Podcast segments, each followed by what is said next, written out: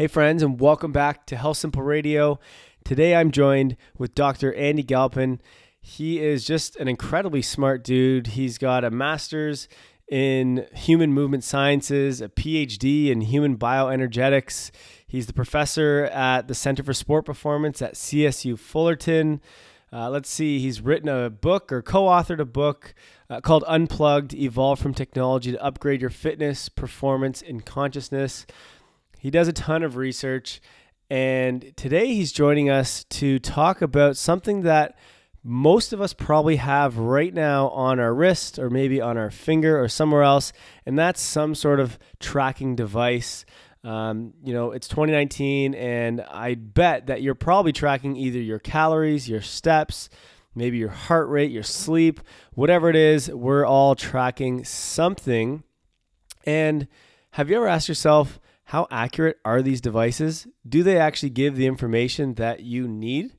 Well, Andy has done that, and he's gone and met with all the companies that, many of the companies anyway, that um, you know we use their devices, and been a part of these labs and, and the design phases of these products, and he's gonna provide some insight on how accurate these devices really are and how we can best use them to help improve our health and our performance. Now, more importantly, Andy's going to discuss how we can reconnect with our own body and mind uh, to optimize our training and our nutrition and, and other areas of health without relying on these devices. Yes, they can be helpful, but we need to find ways to integrate technology into our own lives without eliminating our own intuition. This is the beauty of being a human is we have this. So we want to combine the two together, and that's what this episode is going to be all about. So uh, it's it's a really interesting episode. Uh, so I'm excited for you guys to listen to it. Before we do, I just have a quick announcement. Uh, if you are someone who enjoys a glass of wine at night or during the day, if that's if that's what tickles your fancy, then you need to look into dry farm wines. Okay, and this is only for those who are in the U.S. Sorry, everyone else. But Dry Farm Wines is one of the only all natural, lab tested, organic, um, naturally fermented wines on the planet. Okay. They have different brands, different types of wines, but they get it from specific um, wine farms from around the world, mainly in Europe. Uh, but these are really high quality, low alcohol, and low sugar wines. So if you're ketogenic, paleo, you know you're trying to lose weight these wines are absolutely perfect for that. Um, and they also taste absolutely amazing. They've done a, an unreal job and what's great is you just order these these wines online and they just ship a box uh, to your home. Now what's really cool is if you click the link below which i'm going to have in the show notes uh, depending on what platform you're looking for they'll be there. It'll be available in a link.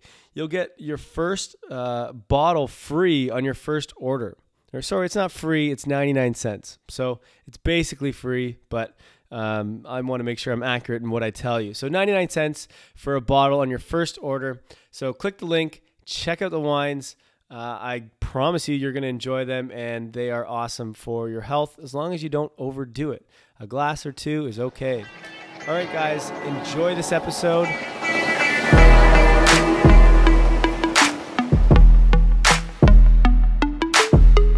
Andy, first, welcome to the show. And why don't you just start off by giving us uh, a little bit of an explanation of your background and what got you into uh, this area of, of science and, and, research? Yeah, sure. Well, it's a pleasure to be here. Uh, I grew up in the Pacific Northwest, so in the United States out here. I'm a country kid, so I'm from a very rural uh, logging kind of area. And so I played every sport imaginable.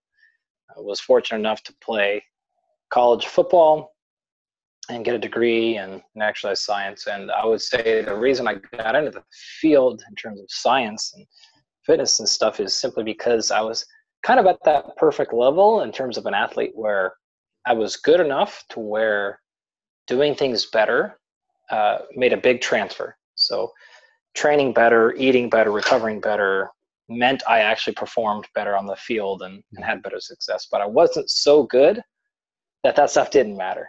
So if you're too terrible at the stuff and you know you're not incentivized because you're too far away, but if you're too good, you're also not incentivized either. So mm. I was decent enough, but not tremendous. And so I had, you know, good success in high school, but not earth shattering, and good success in college, but not, you know, not NFL shit, you know, stuff. So um, it made me always interested in training the best I possibly could and, and learning more. And of course, just being a curious person, I want to learn not just how to exercise and how to eat, but why and the physiology. And so that really mm-hmm. just carried through in terms of like, it's what I did for 10 or 15 years. And, and I, once I realized, my gosh, I can make a profession and a career off of doing the same stuff that I, I'm just doing anyways. Well, then like sign me up. Yeah, absolutely. What uh, so so nowadays, um, you know, what kind of research are, are you currently doing? Is there uh, do you have anything that's going on at the moment, or or where's your head at now? Oh boy, um, what do what do we not have going on? so it's kind of complicated because I'm probably not uh, the traditional scientist in these areas. Um, I I am really uh, a scientist technically, but uh, I teach. I do a lot of public outreach, so you'll hear me on a lot of podcasts.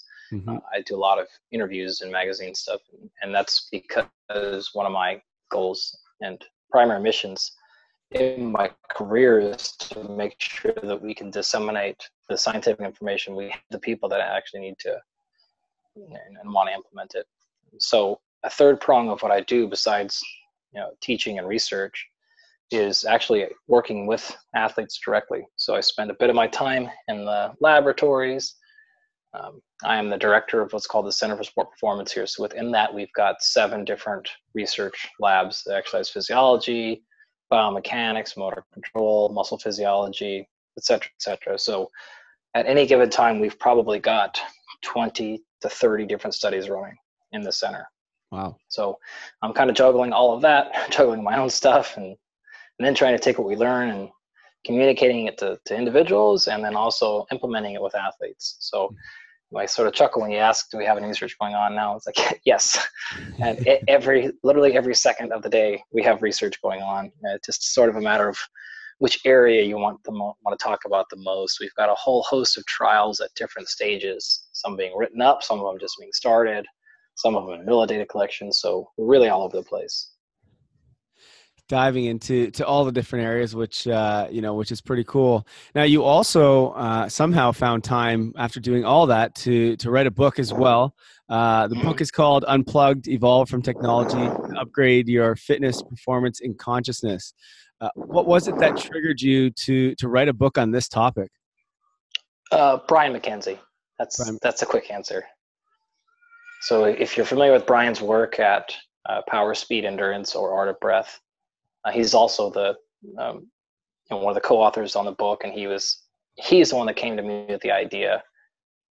And the reason, the rationale really was Brian is a, is a coach. He's a, a true full-time innovator, and I'm a scientist that kind of pseudo coaches on the side.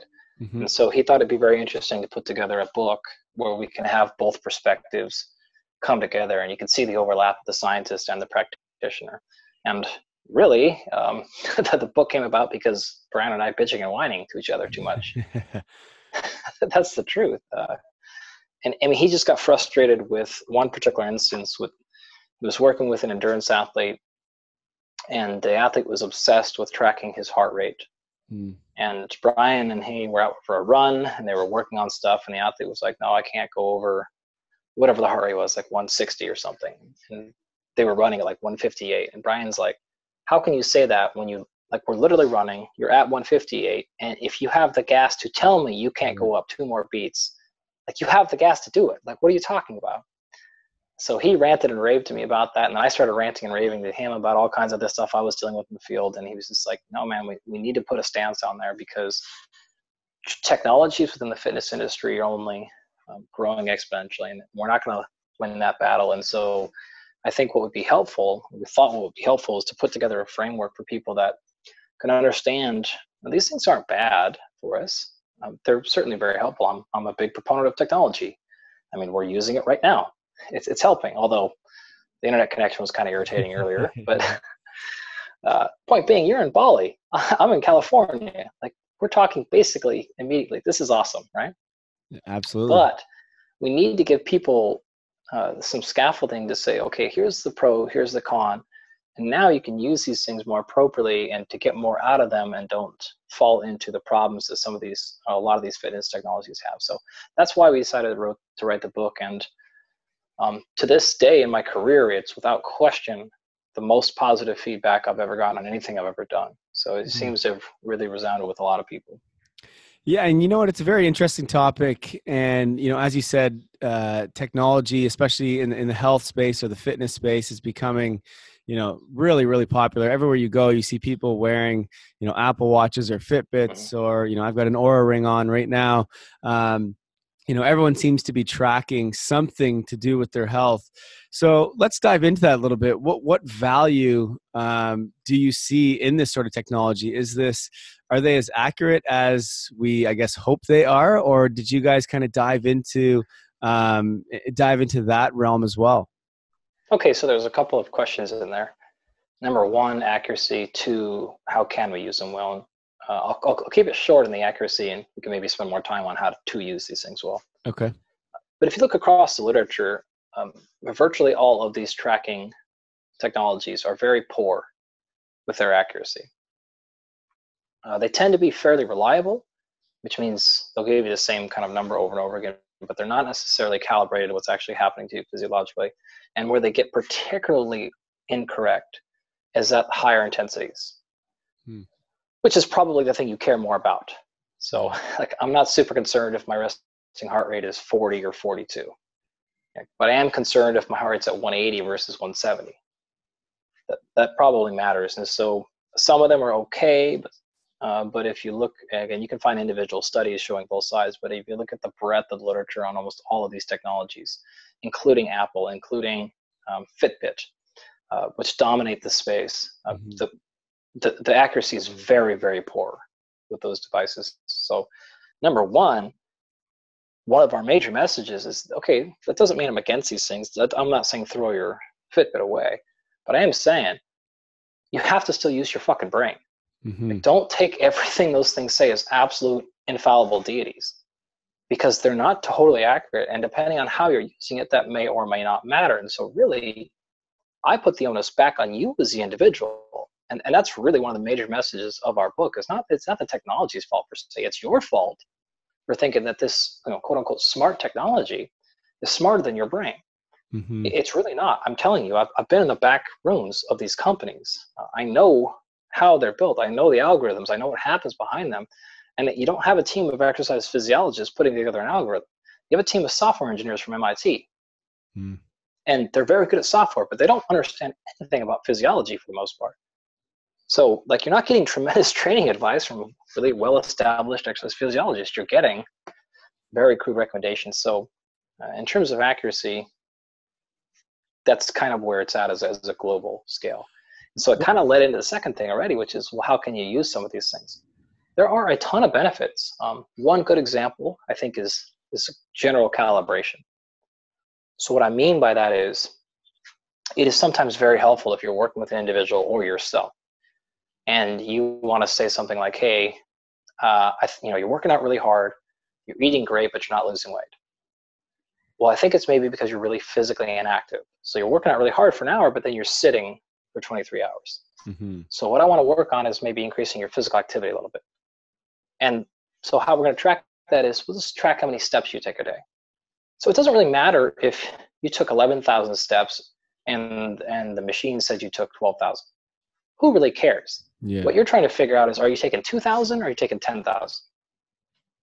And if you ask the average person, they wouldn't really have any clue. They would be poorly calibrated to how physically active they actually are.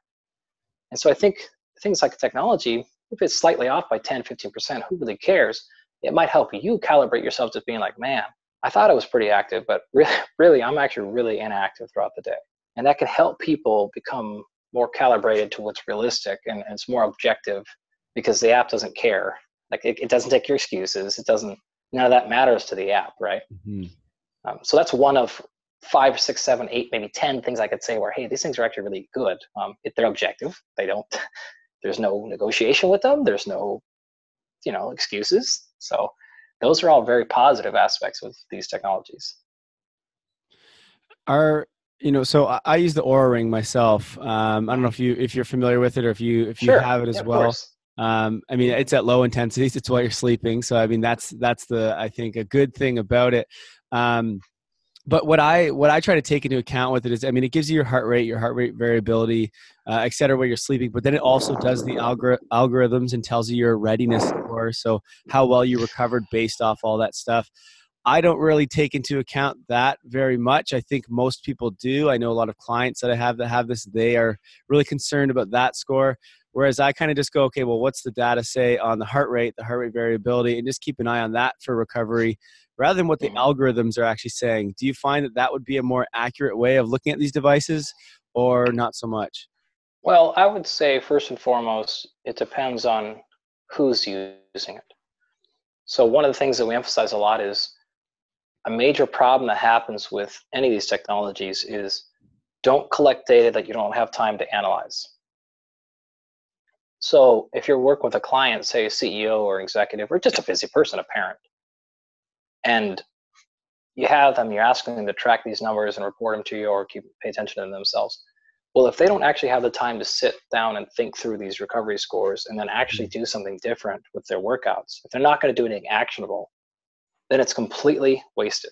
Mm-hmm. And and actually, what it, the data actually shows is this tends to drive more negative behavior because people get frustrated, they get anxiety, they get like shit, like man, I was going to work out today, but my score says I'm not going to, so I'm not going to. And in the opposite, well, like I've been trying really, really hard, but the number's are not going down and nothing's getting any better. To hell with it, I'm just giving up.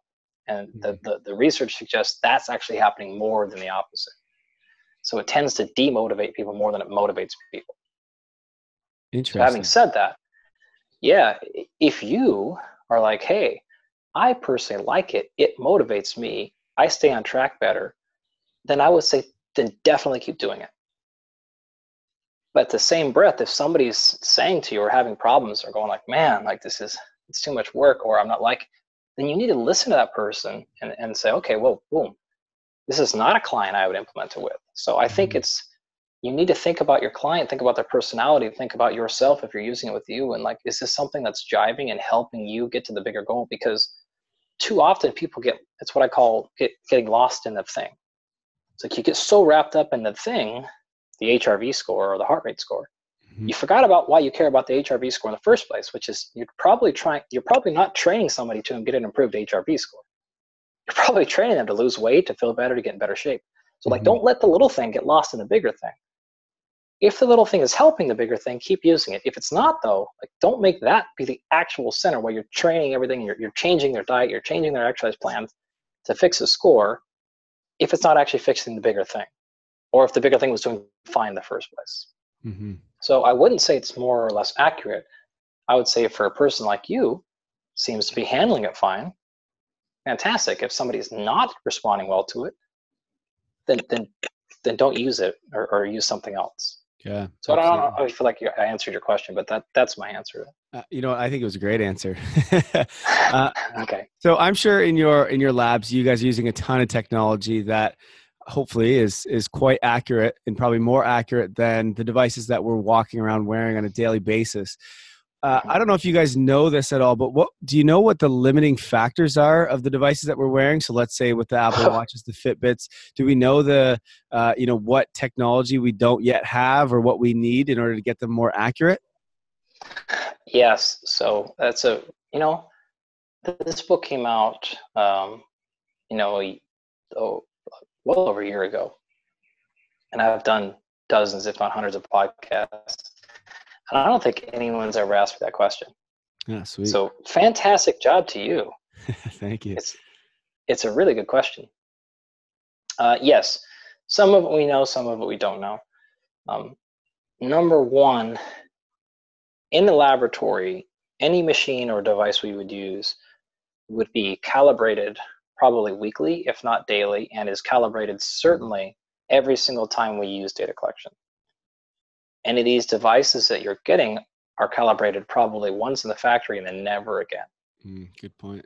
and everything in my lab it, it comes it starts to get off by 1% 2% here right so that's one of the major issues with them The other major issue is uh, it, it's direct versus indirect measures. So if you come in my laboratory and we measure how many calories you're burning or something, right, or whatever you want to do, that's because I'm putting a mask over your head and I'm collecting every single thing that you breathe in and out. Now, the watch isn't doing that. It's mm-hmm. trying to make an estimate off of an estimate off of something else is estimating. So every time you take one step further away, you introduce possible error. Well, when you multiply that over hundreds and thousands of data points, that error starts to become fairly large. Um, so it's a calibration issue. Uh, it's also, remember, each individual company that makes a technology has to figure out okay, so we're going to make a watch that sh- shoots an infrared light into your wrist.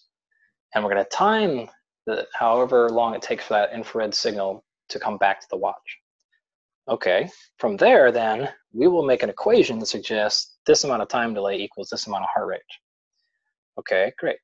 Well, the, the, those are not standard known numbers. And so each company has to figure that out for themselves, and they don't all have the same thing they're using. Uh, so it's not standardized to anything but besides what the individual company themselves decides to standardize to.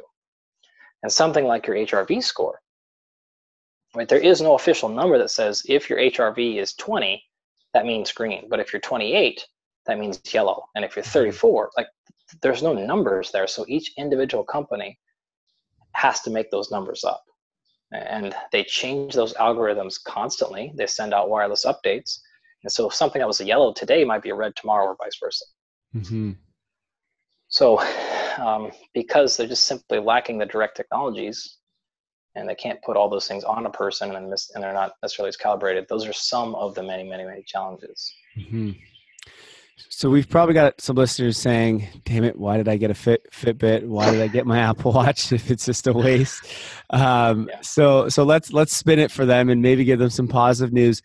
Uh, how do you um, how do you find the best ways that we can use some of these technologies? Are there certain products that you think are the best? And uh, if you're affiliated with any, you know that's okay. You can you can mention them on this on this podcast. I don't care. Um, but is there is there better ways that that maybe we can be using some of the technologies that we have, so we can actually see some benefit in in our whether it be health or weight loss or whatever it is that that people are looking to achieve. Yeah. So I don't have any official conflicts of interest to disclose. Okay and uh, I have no, sorry, but I have no specific technology companies that I'm about to give you. it's because I, that is the wrong point.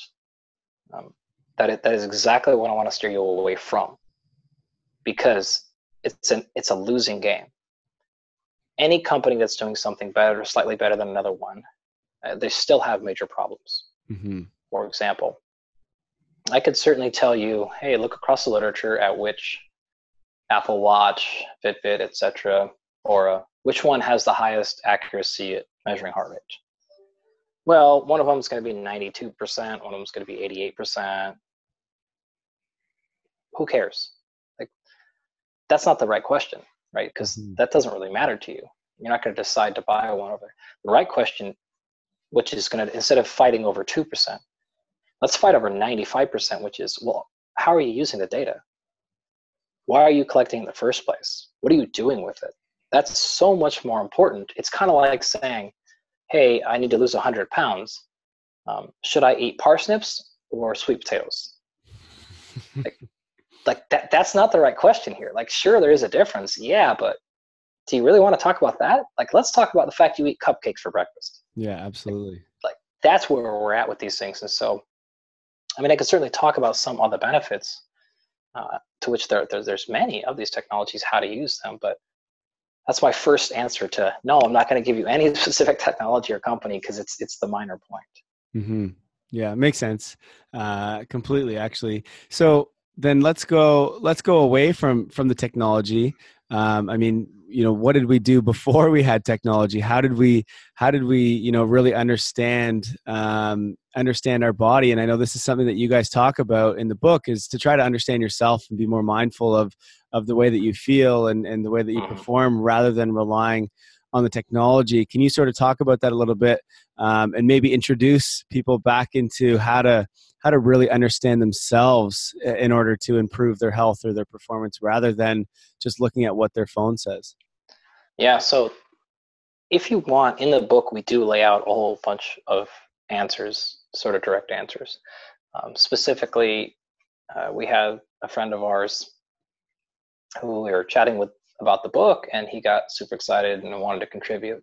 So in one of the final chapters uh, tim ferriss has his 10 or so like list of of, of ways to integrate technology appropriately. Mm-hmm. so you can dive into that section if you want. So that stuff is in there. I don't want to feel like you're going to get a book with you know, no actual answers in it. So i'll speak more broadly right now because if you want a specific list you can go there. But um, how to use these things? Well the biggest key we have to figure out is is your body is telling you more than you realize the problem is you're not listening because you're trying to get ex- information from an external place your computer etc rather than listening to what your actual body says. So how do we improve that system is really the question. Well i, I think technology can aid you.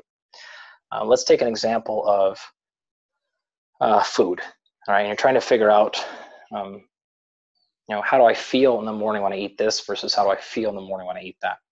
So you can use the technology uh, to say track that down, and the technology could be piece of paper and pen.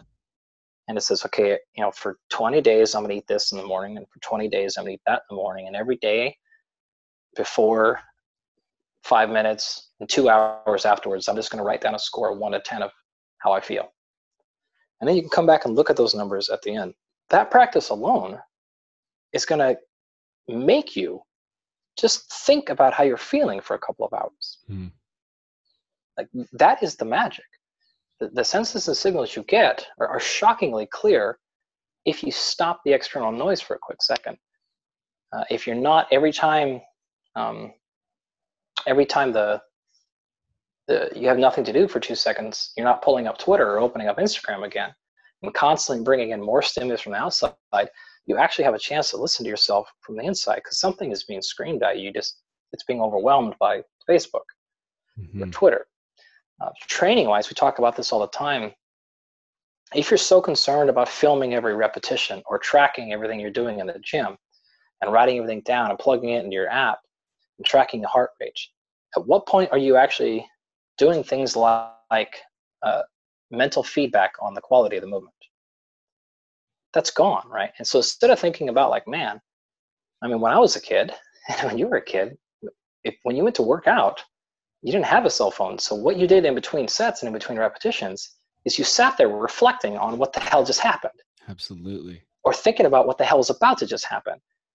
And that is, uh, we, we see this in the literature and from um, practical experience. All those mental repetitions make skill acquisition exponentially faster. But if you do your set and then go back and immediately just open up Twitter during your two minutes rest, all that time is being wasted. You're not improving any of your movement right there.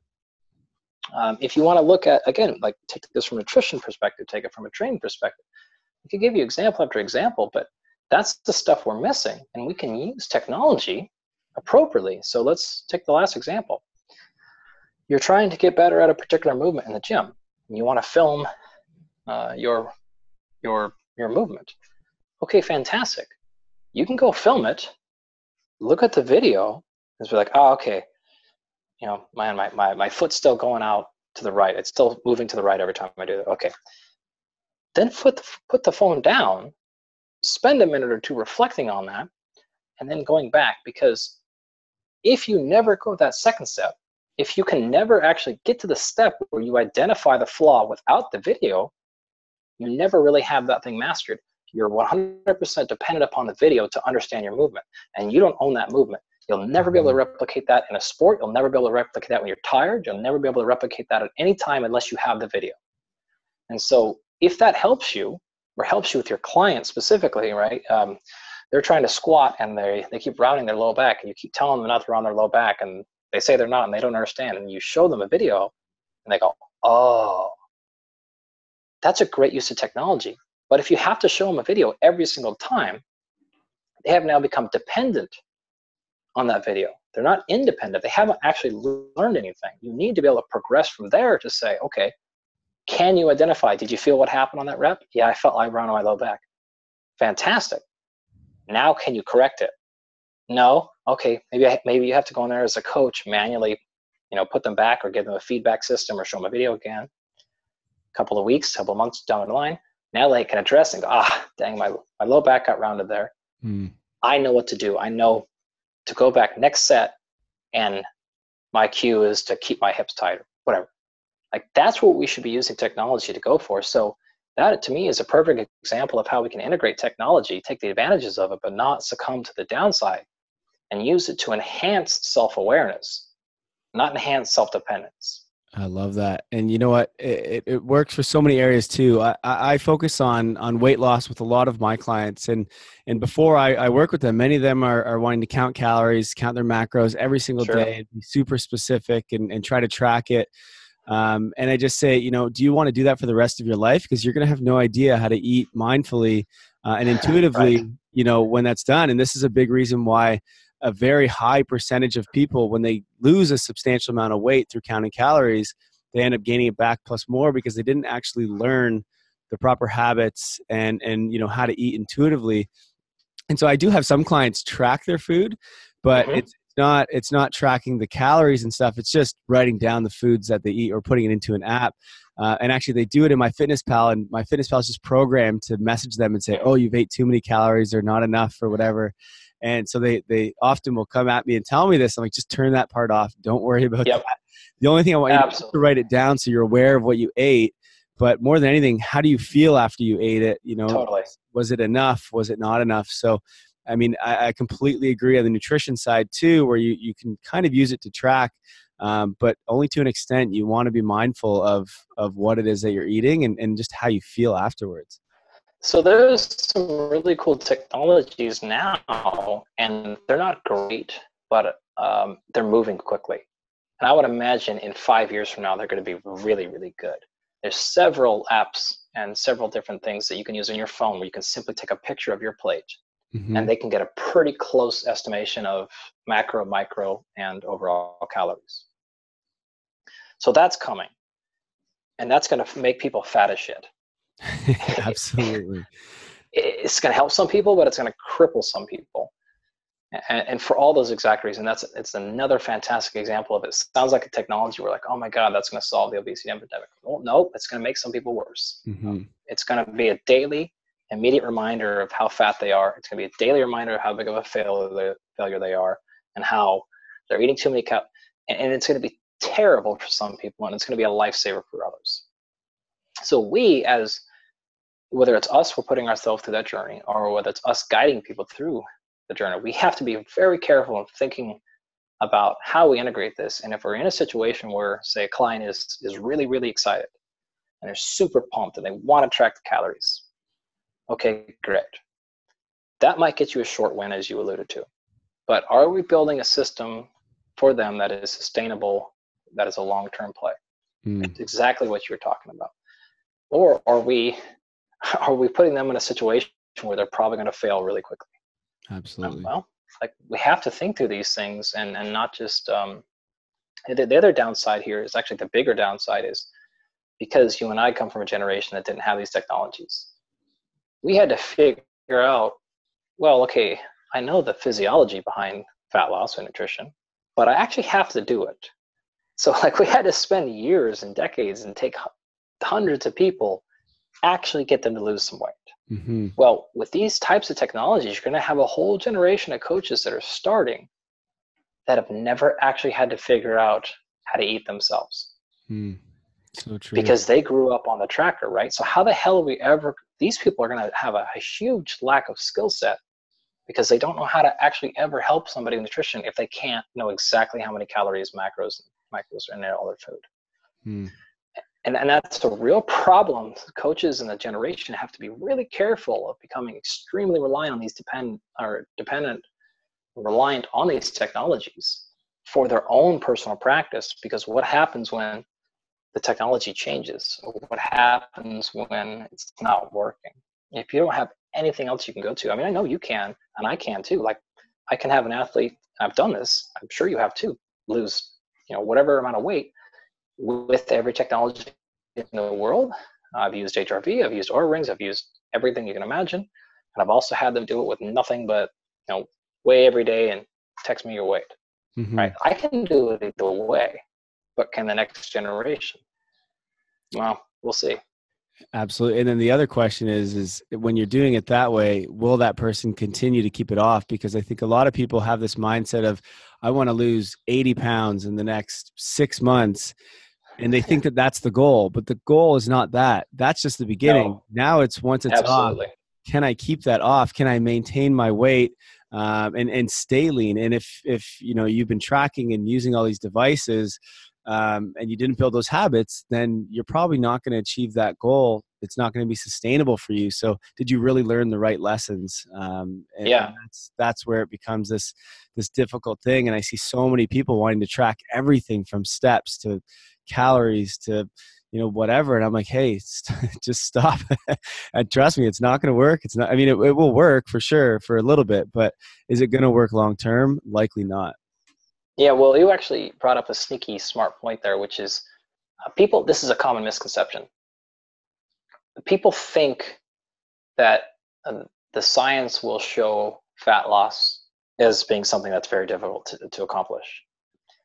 And, that's not actually true at all. The science shows that fat loss is super easy mm. and extremely common, even for super uneducated people.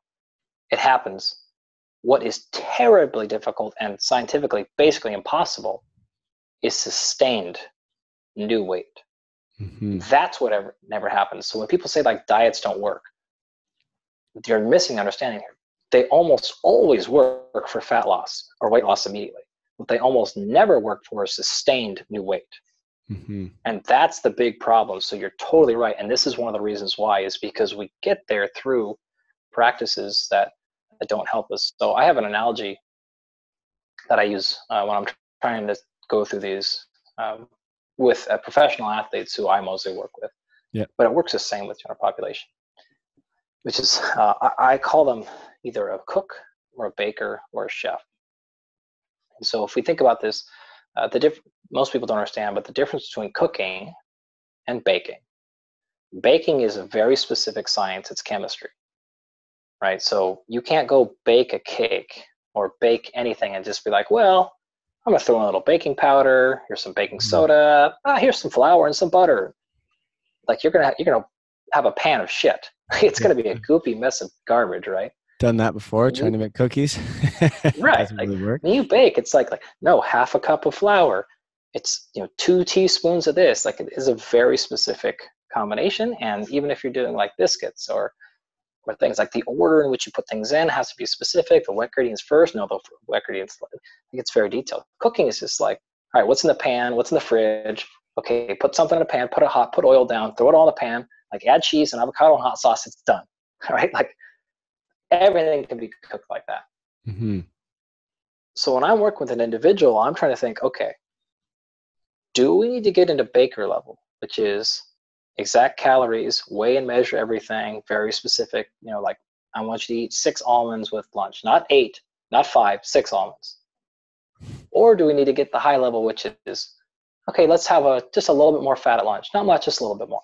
Mm-hmm.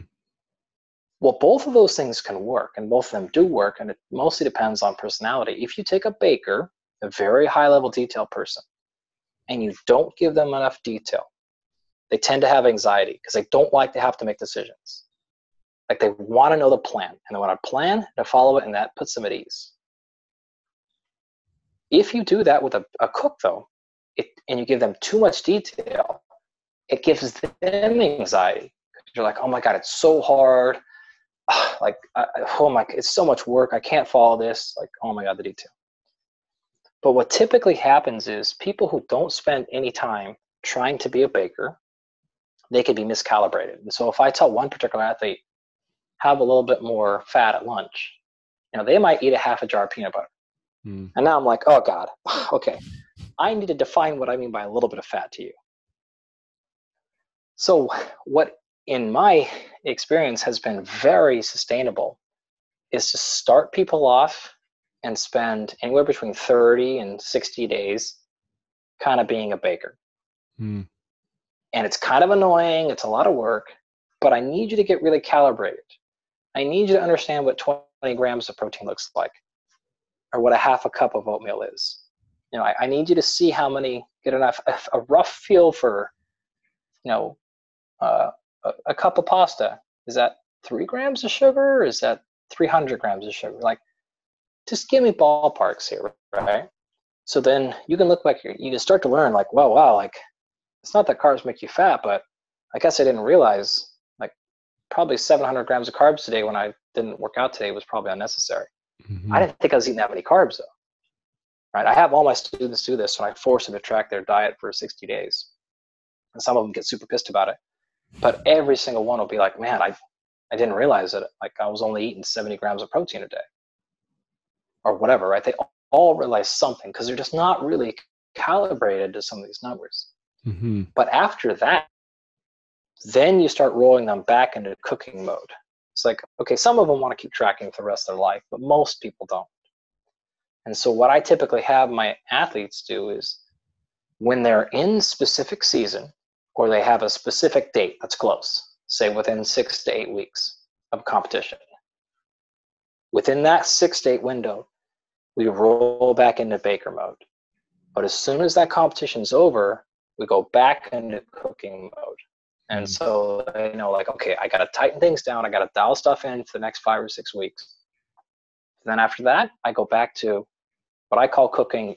Most people call intuitive eating. Like, it's like, okay, let's eat conceptually. We're mindful of our food, but we're not going to be, you know, like overly nuts with it.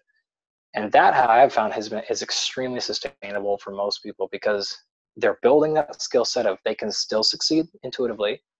But hey, when we have to get really dialed for something, we can't go back into that mode.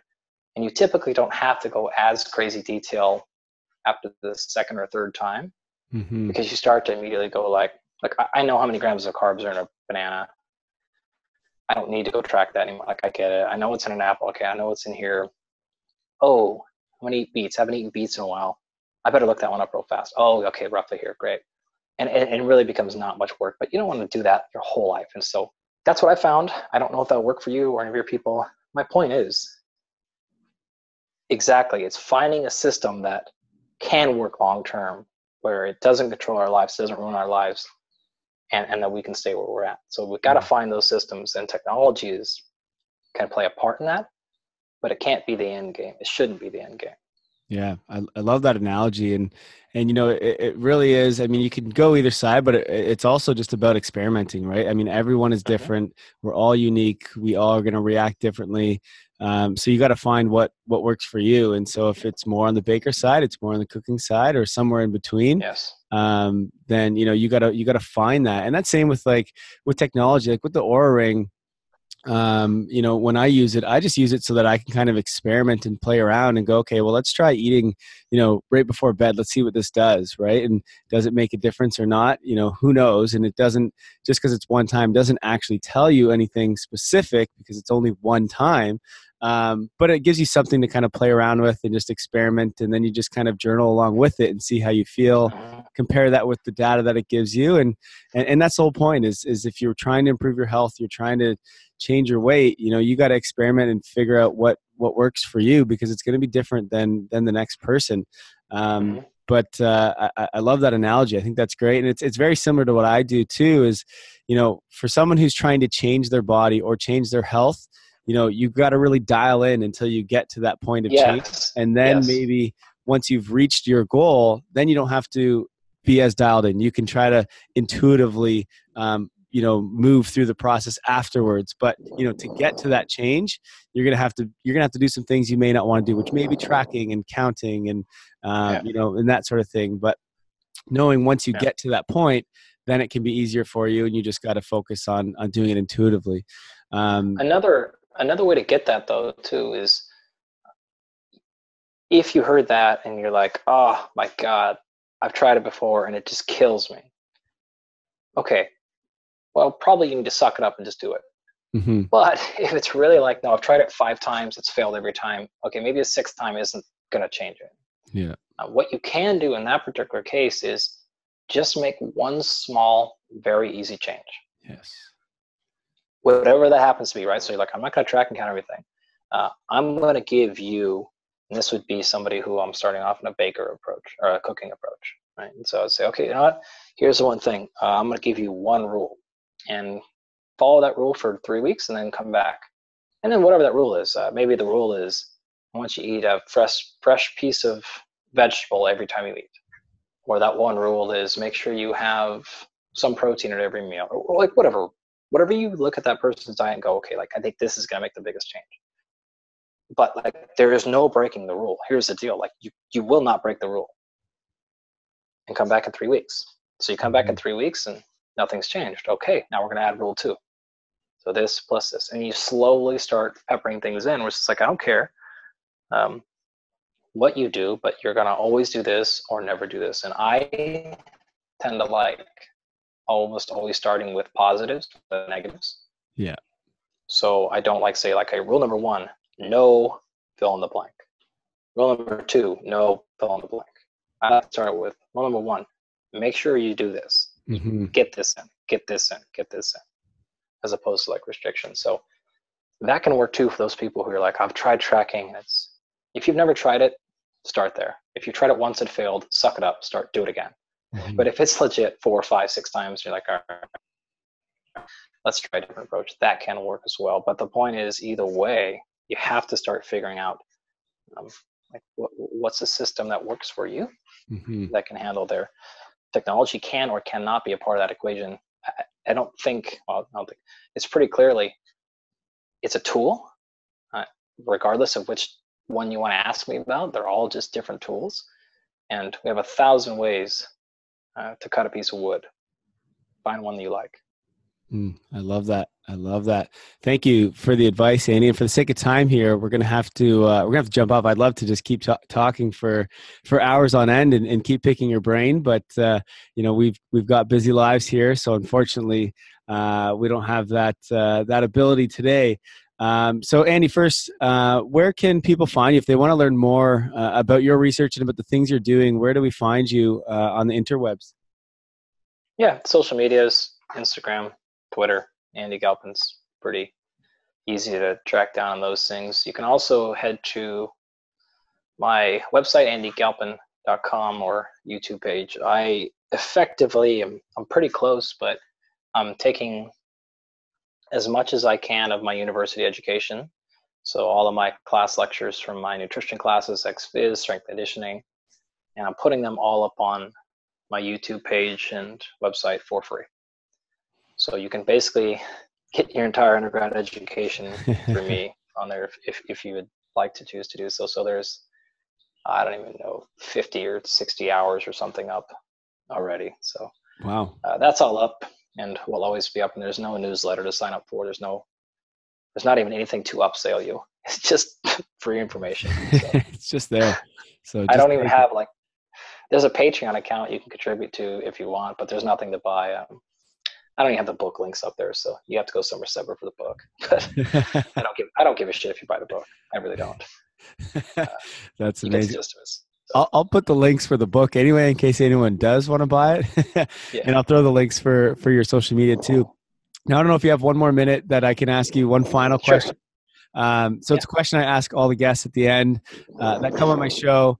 Um, now you've been on a health journey for for quite some time, and and you know you've taken to the next level by by you know going through uh, a ton of education if you were to to go back to the very beginning when you were just starting out your health journey so you lost all the the knowledge that you currently know now what would be the one piece of advice you would want to tell yourself if you were just starting out based off what you know now? So am i at my current age or am i at the age i was then? Ooh good question. Um, we'll say you're you're uh, you're at your earlier age. Okay so i probably started strength training when i was 11 or 12. Okay. So I don't know what advice I would give my 11 year old self. Um, Let's go just a general age then. It doesn't have to be specific to age. You know, I, I think one thing that all of us, once you've put in probably a decade or more, and or you're past the age of say 28, I mean, I think you have one resounding thing that comes up, which is injuries. Mm-hmm. And certainly, I wish that uh, I would have taken maybe a bit more care of a few of them. But that's a tough one, honestly, because I didn't really have any options. I mean, again, when we were kind of coming up, there was no YouTube. There was there wasn't people putting up entire university classes online for free. Mm-hmm. Uh, like so, I mean, uh, certainly I was concerned with them when they happened, but I, I there was no like, I couldn't go to seminars. Just so I did the best I could. Obviously, I know information more information now, but uh, that would be that would be the one thing is I, I wish some things didn't hurt as much as they do now. yeah, that, that kind of sucks, that. but but I don't know what I could have done about them. So it's sort of a bad answer, I guess. That's okay. I think it's important. I mean, you know, obviously, if, if you're injured and you're not taking care of it, well, it's going to be difficult to to keep moving, especially in old age. So, uh, it's definitely an area that that we all need to to keep focus on. Uh, Andy, thank you so much for joining me here on the podcast. I really appreciate the information that that you shared and and just this discussion. So, uh, you know, it's really cool to, to get on a, a, a, call together when when I'm in Bali and you're in California. So, technology can be a great thing, as you as you mentioned, um, but hopefully, everyone has learned you know its limitations when it comes to health. Uh, but again, Andy, thank you so much for for joining us here. That's a wrap, folks. I hope you enjoyed this episode. If you did, you could do me a wonderful favor by taking a screenshot and sharing it with your friends on social media. Feel free to tag me at healthsimple underscore and let me know your thoughts. And if you have any questions, feel free to shoot me a DM as well. I would love to hear from you. I hope you guys all have a wonderful day.